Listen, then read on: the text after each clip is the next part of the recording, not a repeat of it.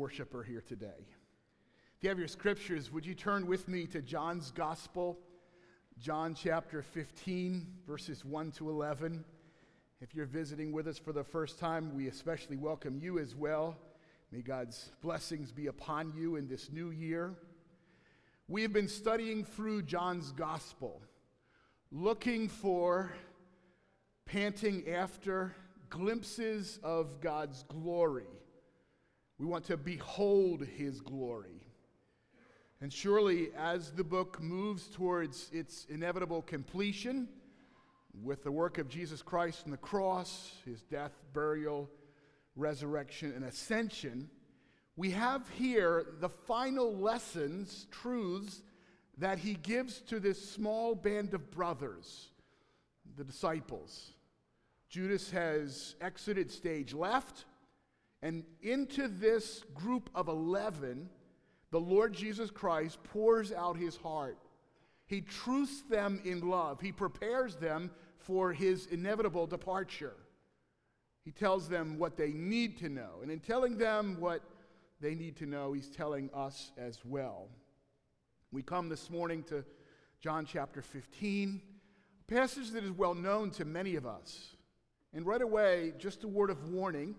When you come to a familiar passage, one of the challenges is to overcome a kind of contemptuous familiarity. Been there, done that, vine, branches, got it. Heard it way back in Sunday school.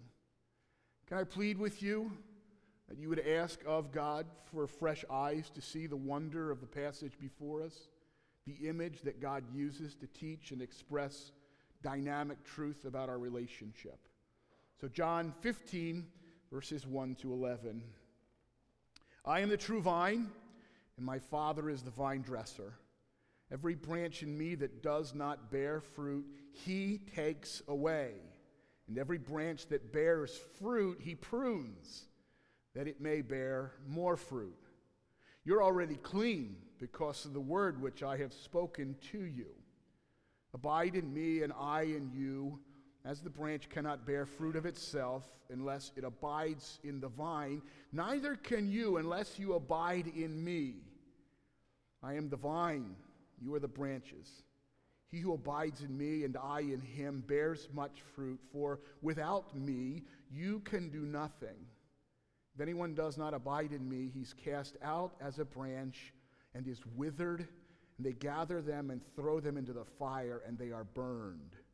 If you abide in me and my words abide in you, you will ask what you desire, and it shall be done for you. By this my Father is glorified, that you bear much fruit, so that you will be my disciples. As the Father loved me, I also loved you. Abide in my love. If you keep my commandments, you will abide in my love, just as I kept my Father's commandments and abide in his love. These things I've spoken to you, that my joy may remain in you, and that your joy may be full. This is God's word. Father, come now. Help us. We're mindful of the ministry of God the Spirit, and so we would ask for it now. You've brought us to this place for this time. Father, you've set before us this truth. We plead that you might feed us with it. Father, even earlier in the service when we thought about the challenge of being still before you, that's the challenge for many of us. Our minds are a whirl with 1,000 things, Lord. Work, politics, global events, finance, emotions. Father, we pray that you would slow us down and still us.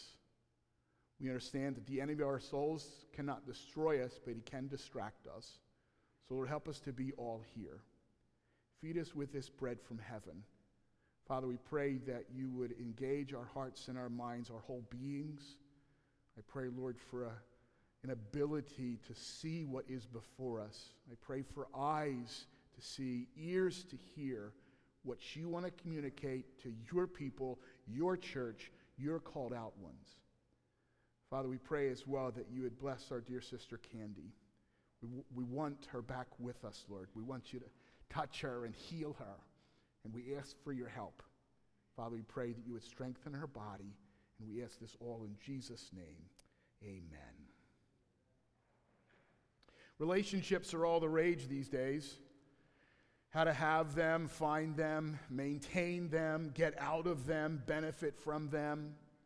How to determine if they are healthy or not. In Bible college, I had to read Dale Carnegie's book, How to Win Friends and Influence People. It was required reading for one class, if you can believe that. I thought it was odd because it wasn't a Christian book. But as I dove into it, I realized that portions of the book, in fact, large portions of the book, literally could have been lifted out of the book of Proverbs or the book of Psalms or portions of the Gospels. It should come as no surprise to us that the three-in-one God is the perfect and ultimate source of relationships. How do we relate? How do we relate, first of all, to our Maker and our Creator? And how do we relate to one another? Well, John 15 addresses the most important and the most vital relationship that Christians can have, our relationship with the Lord Jesus Christ. If you don't know it, this is the seventh and final I am statements given to us in the Gospel of John. Do you remember the others?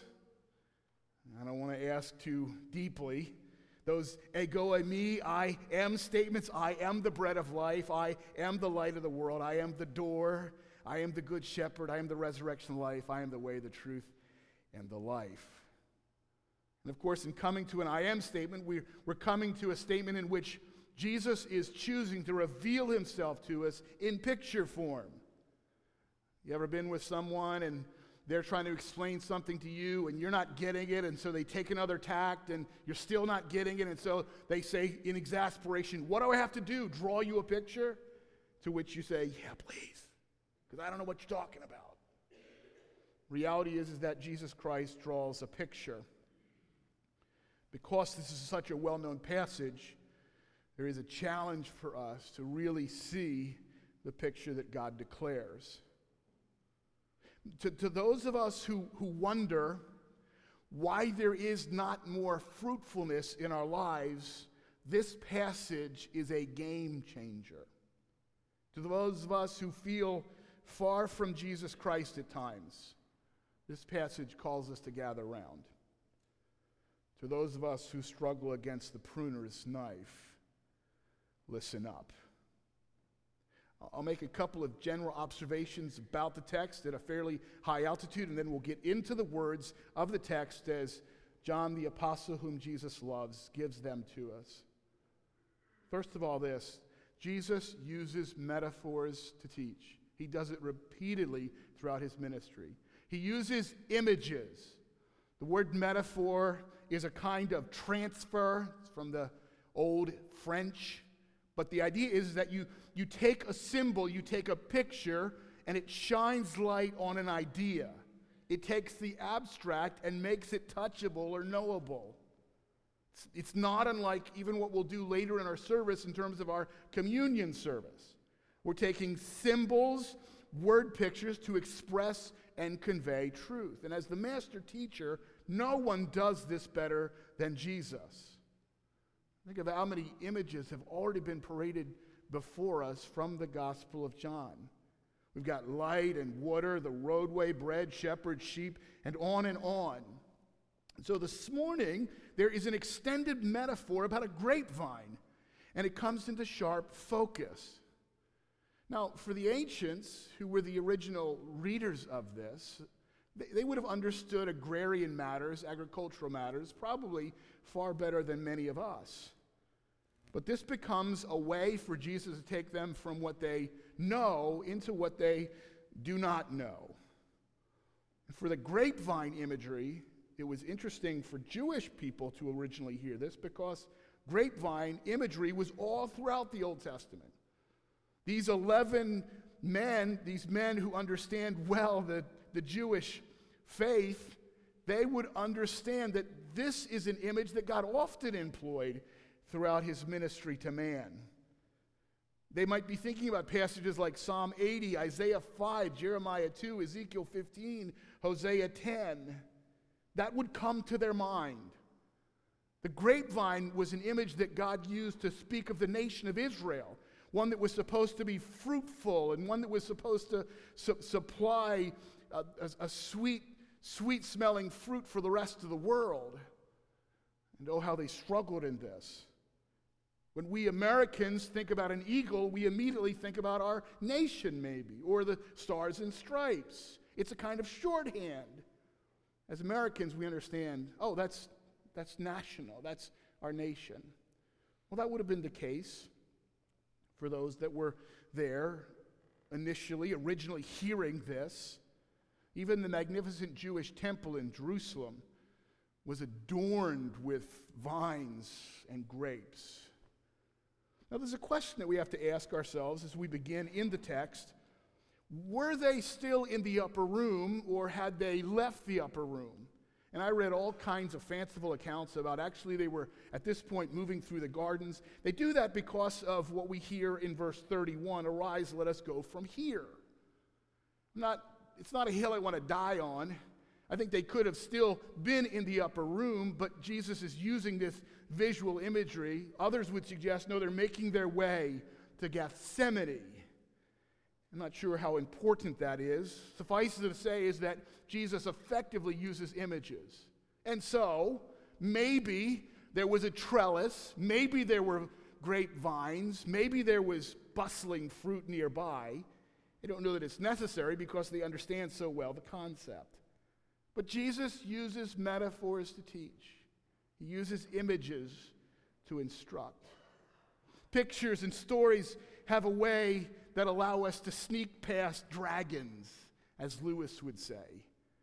It kind of brings in truth on a slant. Second observation, this passage is written to believers. This chapter does not tell us how to be a Christian, but how to be a fruit-producing Christian. It doesn't tell us how to be a Christian. It assumes vital connection. Abide in me and I in you. You're already clean, he tells those. Why can he say that? Because Judas is gone. Now that Judas is absent, all that was present there in that room, if they are still in that room, were gospel men, believers, chosen instruments. So this is a small group study by Jesus to his men. 11 men that he would soon leave. 11 men that he is upset by telling them that he was going to depart soon and they wouldn't see him anymore. First by death and the cross. After that, resurrection and finally ascension. Jesus has been for his men a bridge over troubled waters. But as he prepares to leave, he prepares them. This is, if you will, necessary truth. This is preparation for separation. Preparation for separation. He's going to physically depart from them, but he wants them to know that they're still connected. You're not going to see me anymore. I'm going away. Still going to be connected. We're still going to be together. He's truthing them in love. This is an analogy that I hope will bear fruit in our local assembly, because though we don't visibly, physically see Jesus, we are connected with the heart of the gospel, that the altogether lovely one has brought us into relationship. Well, I've broken the passage just into two pieces. In verses 1 to 6, I wrote this over it, the vital attachment, the vital attachment. If you want to understand an extended metaphor, the couple of terms help. Jesus identifies himself as the vine. The Father is the vine dresser, and we are the branches. The branches are connected to the vine, and they're tended by the vine dresser, and this is an ongoing work. And I did a lot of reading this past week about vineyards and vines, and not that I'm a specialist now, but I know a little something about how they grow grapes. And it was fascinating to me because what apparently do vineyard keepers traditionally keep the vine at waist height, around 36 to 42 inches. The vine is the trunk that grows out of the ground. It's the branches that spread from there to the left and to the right along the trellis. And what Jesus is telling his men is this: there can be no real fruitfulness in your life if you are not vitally attached to the vine. If the nutrients are not flowing, you're not growing. You ever had a situation where you're taking on some overgrown place and you can't reach it all? And so what you might do, let's suppose that it's some type of decorative ivy or something like that, not poison ivy, but decorative ivy. And because you can't reach it, you just go along with some snippers and you cut. And you say, you know what, I'm coming back next week. And how much easier it is to get off, because now it's begun to die and brown. It's no longer vitally connected. You've sapped it from any vitality and strength. And next week when you come out, it certainly won't be as hard to pull off the wall. That's the idea that Jesus is expressing here. That the main subject of this passage is the word abiding. In fact, you find the word abiding in the Greek meno. It's used 10 times in 11 verses. And this is essentially what it means, brothers and sisters. It means to stay, dwell, remain, be constant, be present, be kept, to tarry. It's all about an unbroken connection. If you're looking for another image, not to mix metaphors, but if you've ever seen a group of newlyweds, you realize that they seem to be always connected. They have a little hand connection, always connected. You ever see a mom with small children in a mall? You want to talk about a constant connection? There it is. That's what Jesus is talking about, a constancy of connection. It's this repetition that emphasizes our union, our attachment, our connection to our Savior. And it serves for us a great question: how connected am I to Jesus Christ, the vine?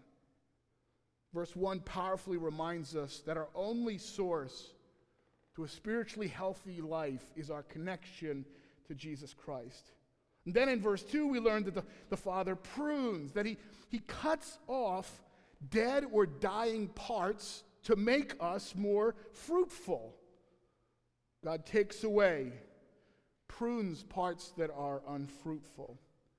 A variant reading of verse 3 is that he doesn't take away, but he lifts up. It was James Montgomery Boyce that suggested this when he said that actually the husbandman, the vine dresser, he actually will find vines that are sort of not attached, and he washes them off and he lifts them up, and they get tangled in again so that they can begin to grow and be fruitful. We know that there's also a judicial element here, where every branch, according to verse 2, in me that does not bear fruit, he takes away. So whether he takes it away or whether he lifts it up, the idea is that the vine dresser is going to go about the business of making the branch fruitful. Merrill Tenney says that viticulture has two main elements. All dead wood must be ruthlessly removed, because it's the dead wood that harbors the insects, the disease. It's the dead wood that causes the rot. Then he says, secondly, the living wood is also trimmed by the pruner's knife. Did you find it strange to hear about, in verse 2, in every branch that bears fruit, he prunes? You mean I'm bearing fruit? Yeah, and he's going to cut me. He's going to wound me. Why? Well, verse 2 says that it may bear more fruit. Fascinating truth. If not for the trimming, if not for the pruning, if not for the cutting, you realize that we would not bear fruit. The vineyards of the early spring, says Tenney, are a collection of barren, bleeding stumps, but by the fall they will be luscious with grapes. Isn't that fascinating to think about? God wanting us to be so vital in our connection with his Son, Jesus Christ, that he will cut away parts that do not belong, that should not be there, so that we would have a real connection. Sometimes when God prunes us, we might even feel as though he's being cruel. Think about it. We have to bleed sap if we're going to produce fruit. It is this mysterious divine formula that those who suffer the most often produce the most fruit. Is that not strange? Oh, how we struggle against that. God allows us to be bruised and cut because he hates us, because he's a cosmic killjoy? No. So that we would depend entirely on him, that we'd well recognize our weakness, our frailty, and our limits. Think about this small group of men that Jesus is teaching. He's been loving them, instructing them, teaching them. For 3 years he's been doing that. And yet they are not exempt from trauma. Only John, who wrote this gospel, is going to die anywhere near naturally. He'll die as a political prisoner in exile on the Isle of Patmos. But all the other disciples die cruel, violent death. The men that turned the ancient world right side up. I mean, do you think he doesn't love them and care for them? We know that he does. But to sense that idea that you're going to trust in me, my grace is sufficient for you, that would be part of the agenda here. The branch never stops being the branch, even when it has barren periods, and the patient vine dresser will keep trimming. He will not weary of his work to call forth a kind of potent fruitfulness. Bruce Wilkerson moved into a rural area near an old farmer. In early spring, Bruce saw the old man in overalls with a huge set of shears hacking off loads of grape branches. They were heaping up, and the vine looked downright barren. And so Bruce had to ask him, "Hey man, don't you like grapes?" The old farmer says, "I love them." He knew that Bruce didn't understand his work as he sliced away. Finally, the old farmer said, "Well, son, we can either grow ourselves a lot of beautiful leaves, filling up this whole fence line, or we can have the biggest, juiciest, sweetest grapes that you and your family have ever seen. We just can't have both."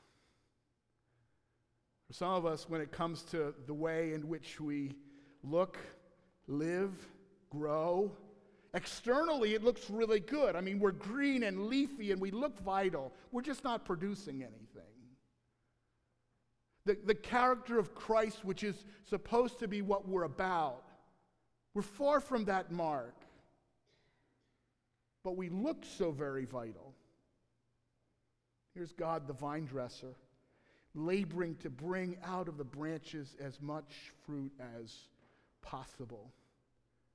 The vine's going to produce fruit.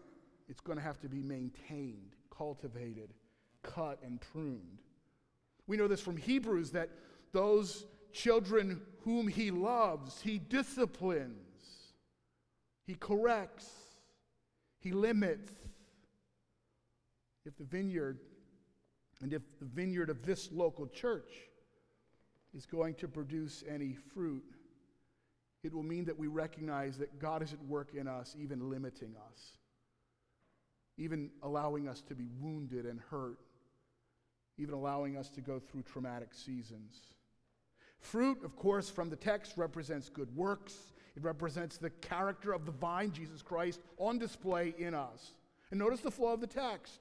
It is from no fruit, verse 2, to fruit, verse 2, to more fruit, verse 2, and finally to much fruit, verse 5. That's the plan of the vine dresser. But what's that mean in terms of in everyday life? This means that just as Jesus Christ as a young boy obeyed his parents, we're called upon to obey our parents. This means that in his role as carpenter, he was fair and honest and industrious, and so we should be at work as well. This means that during his ministry years, we're left with this record of his love, his concern, and his interest for the lost, and that must be what we are about. It means that we're rightly attached to him. People see Jesus Christ in us. We become bread, salt, light, water, life. This even means that Christ's death is a call for us to follow, and that means dying to self. which is the challenge for many of us. But you'll notice that there is this call by God from John 15 to vital attachment: abide, dwell, stay. Stay there, stay under, stay with. Secondly, this: what are the blessings of this vital attachment? If the chapter begins with understanding the relationship of us to Jesus Christ, it goes beyond that to understanding our relationship to the world that Jesus Christ loves. So what are the blessings of this vital attachment? John 15, 7 to 11. Well, first of all, this, given to us in verse 7, if you abide in me and my words abide in you, you will ask what you desire, and it shall be done for you. One of the vital blessings and the benefits of vital attachment is that God hears our cries, that there's an intimate relationship, that God is mindful of us because we are so very mindful and so much in love with him. Jesus encourages his men to remain in him and his truth, and as they do that, their prayers will be heard. To put on more and more of the character of Jesus Christ brings them closer and closer to the Father. It's another blessing that comes from this attachment, found in verse 8. Not only is prayer answered, but God is glorified. By this my Father is glorified, that you bear much fruit, so you will be my disciples. The idea that you're a follower of Jesus Christ, but that you're not interested in the character of Christ, you're not interested in the gift of Christ, you're not interested in the glory of the Lord, it just doesn't square with the passage. It's not enough to simply say you're a Christian. There is this vital fruit that proves that we belong to him. There is the glory, the doxa, the brightness and the brilliance of God that is glorified in us. There's a passage that goes hand in hand with this that I think is helpful to us. It's 1 Corinthians chapter 3. I'm beginning to read at verse 12. Paul, writing to the saints in Corinth, says this: "Now if anyone builds on this foundation with gold, silver, precious stones, wood, hay, straw, each one's work will become clear, for the day will declare it, because it will be revealed by fire. And the fire will test each one's work of what sort it is. If anyone's work which he has built on it endures, he will receive a reward. If anyone's work is burned, he will suffer loss, but he himself will be saved, yet so as through fire." This idea that the way that we serve and the motive of our serving, what's behind what we do, that's very much on display here.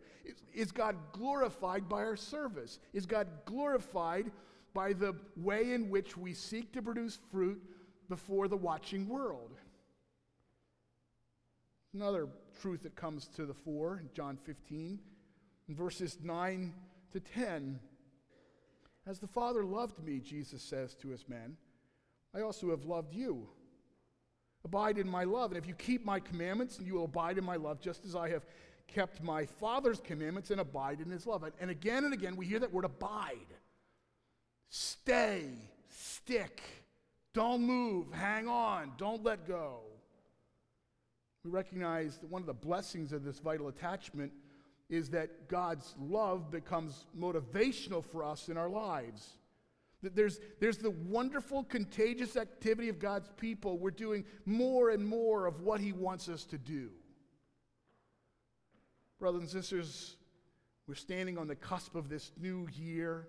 It's a great time for us to think about how we served, cared for, loved people last year.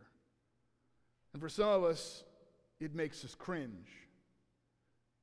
Because of the truth be known, and it is known by him, we did not serve very well. We did not love very well.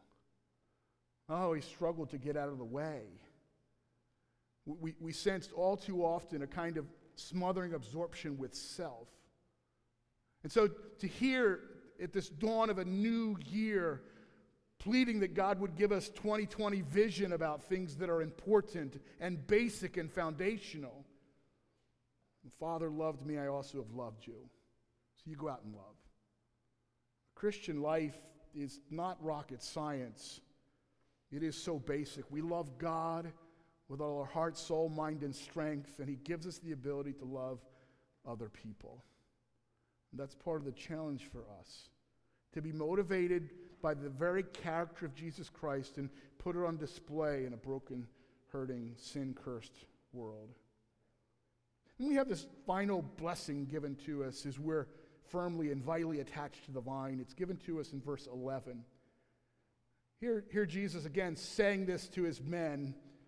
These things I've spoken to you, that my joy may remain in you and that your joy may be full. It's interesting to hear a verse like this in the context in which it is spoken. He's about to go away. He's about to depart. He's about to be the slaughtered lamb who lays down his life for our sins. And he talks about joy on the evening before his crucifixion. It's fantastic. You have this sense that this is a man who's on a totally different level. The trauma that he's about to endure, even the separation, the forsakenness that he's about to engage in on our behalf. And he's talking here about joy, my joy remaining in you and your joy being full. Surely, brothers and sisters, this is a dynamic truth. Christ is calling his followers as a means of joy and celebration. And sometimes it seems so discordant, it seems so odd for us to think about believers being people of joy. And by joy, I don't mean happiness in the sense of beneficial circumstances. I mean joy, something bubbling up deep from within. The joy that Christ has for his offspring, the fullness of joy, part of our relationship to our Savior. This is not mere excitement. This is the joy of the Lord. This is the strength that God gives to his people. It's being conscious that we walk in his footsteps and that we enjoy his applause. Joy is a sense of his presence. No matter how difficult things might be, no matter how rough things might be, to know the joy of the Lord is our strength. I finished reading this past week, Master and Commander by Patrick O'Brien. It was loaded with sailing ship jargon that was way over my head. But I did understand enough to appreciate some of the story of Captain Jack Aubrey. In one scene, there's a flag that's flying on the ship of the fleet, and it symbolizes that the admiral was on that ship, that the admiral was on board. And I thought about that because in light of this verse, this idea that joy would be a part of the fruit of our lives, that God is very interested in the serious business of joy in us. I remember as a kid singing all these camp songs during the summertime, and there was this one song that spoke about that if the king was in residence, that there was a flag flying high over the castle of my heart. And it's the same concept. There is something about Christian joy that is essential to us in our walk with the Lord. And so as we think about John 15 and we think about what it means to serve Him, we think about our connection, there is the promise of an abundant joy. And I don't know where you're at, what you're going through, what has been the struggle of your heart this past week, but I do know this. When we are vitally attached to King Jesus, the result is a kind of joy that the world cannot take away.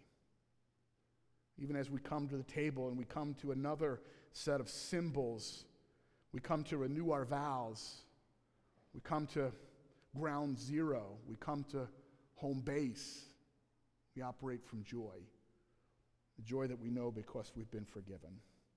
Father, thank you for our time in your word. Thank you for this ancient passage. Teach us, train us, equip us, convict us, humble us, instruct us, we ask. Father, I pray for your people today. I pray that there might be more and more joy, more and more hope, more and more glory, more and more prayer, more and more love. And we ask all of this in In the name of Jesus, our Savior, amen. Amen. I'll ask the brothers as they come and we prepare to celebrate for a few moments together the table of the Lord.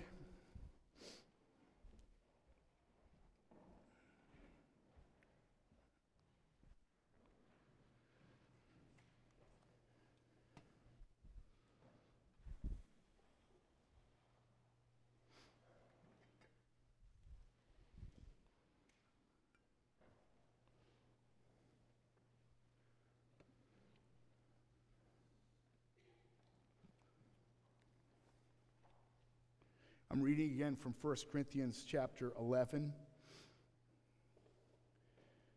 Paul, writing to the church at Corinth, says, "For I received from the Lord that which I also delivered to you, that the Lord Jesus, on the same night in which he was betrayed, took bread, and when he had given thanks, he broke it and said, 'Take, eat, this is my body, which is broken for you. Do this in remembrance of me.' In the same manner, he also took the cup after supper, saying, 'This cup is a new covenant in my blood. This do as often as you drink it in remembrance of me. For as often as you eat this bread and drink this cup, you proclaim the Lord's death until he comes.'" Verse 28 talks about a season of examining ourselves. I hope that that's already happened for the church last evening and this past week. But there's a part of corporate confession that I'd like to make a part of our services in this coming year. And as we quiet ourselves and still ourselves, I'm praying that God would make us mindful of the great price that was paid for our rescue. In coming to the bread, we see it representative of the body of Christ. In coming to the cup, we see it representative of the blood of Jesus Christ. Taken together, visual images of the life that was given for us so that we could live. A price that was paid for us so that we could be right with God. And as we gather together month by month as a local assembly, I pray that our hearts would be tuned and turned towards him. But I'd like to begin with a corporate confession of sin as we gather this morning. Almighty and merciful Father, we're thankful that your mercy is higher than the heavens, wider than our wanderings, deeper than all our love. Forgive our careless attitudes towards your purposes, our refusal to relieve the suffering of others, our envy of those who have more than we have, our obsession with creating a life of constant pleasure, our indifference to the treasures of heaven, our neglect of your wise and gracious law. Lord God, help us to change our way of life so that we may desire what is good. Love what you love and do what you command through Jesus Christ, our Lord. Brothers and sisters, would you spend a few moments in silent confession together with me?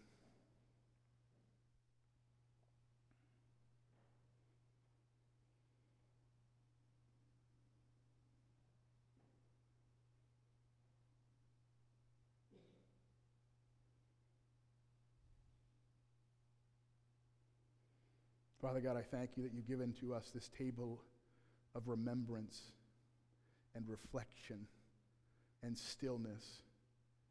Surely, Lord God, we moderns are in desperate need of quiet. Father, I pray you'd hear our cries.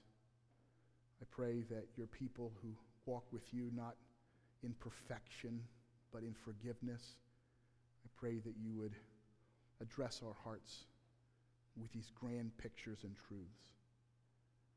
We see again this morning Jesus Christ lifted up on the cross of Calvary. We marvel again that you could love us as you do, knowing all that you know about us. I pray, Lord God, that as we eat this bread, that you would strengthen us, not merely physically, but spiritually, dynamically. We pray, Lord, that in these quiet moments, you would help us to hear from you. And we ask this in Jesus' name, amen.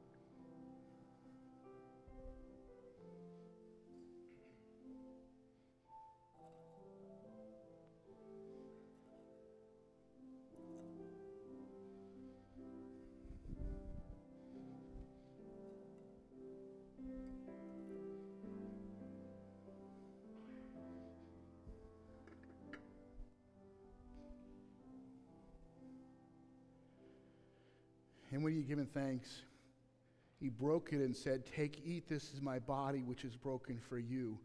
Do this in remembrance of me."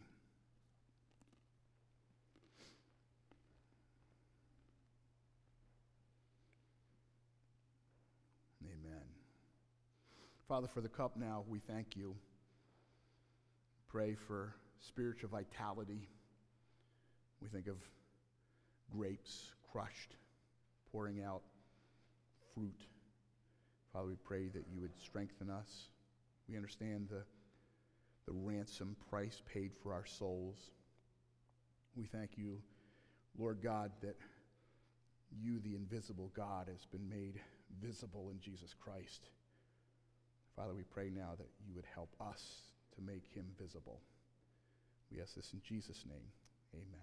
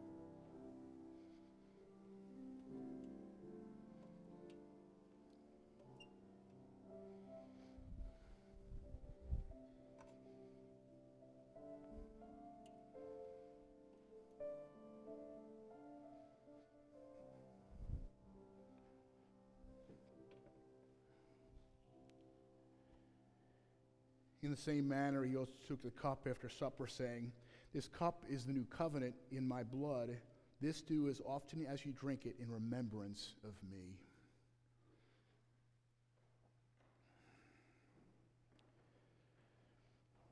Amen. God's word tells us that after Christ and his disciples supped together, they sang a hymn and they went out. Would you turn with me in your hymn books to 210? Jesus Paid It All. We'll stand together and sing stanzas 3 and 4. 210.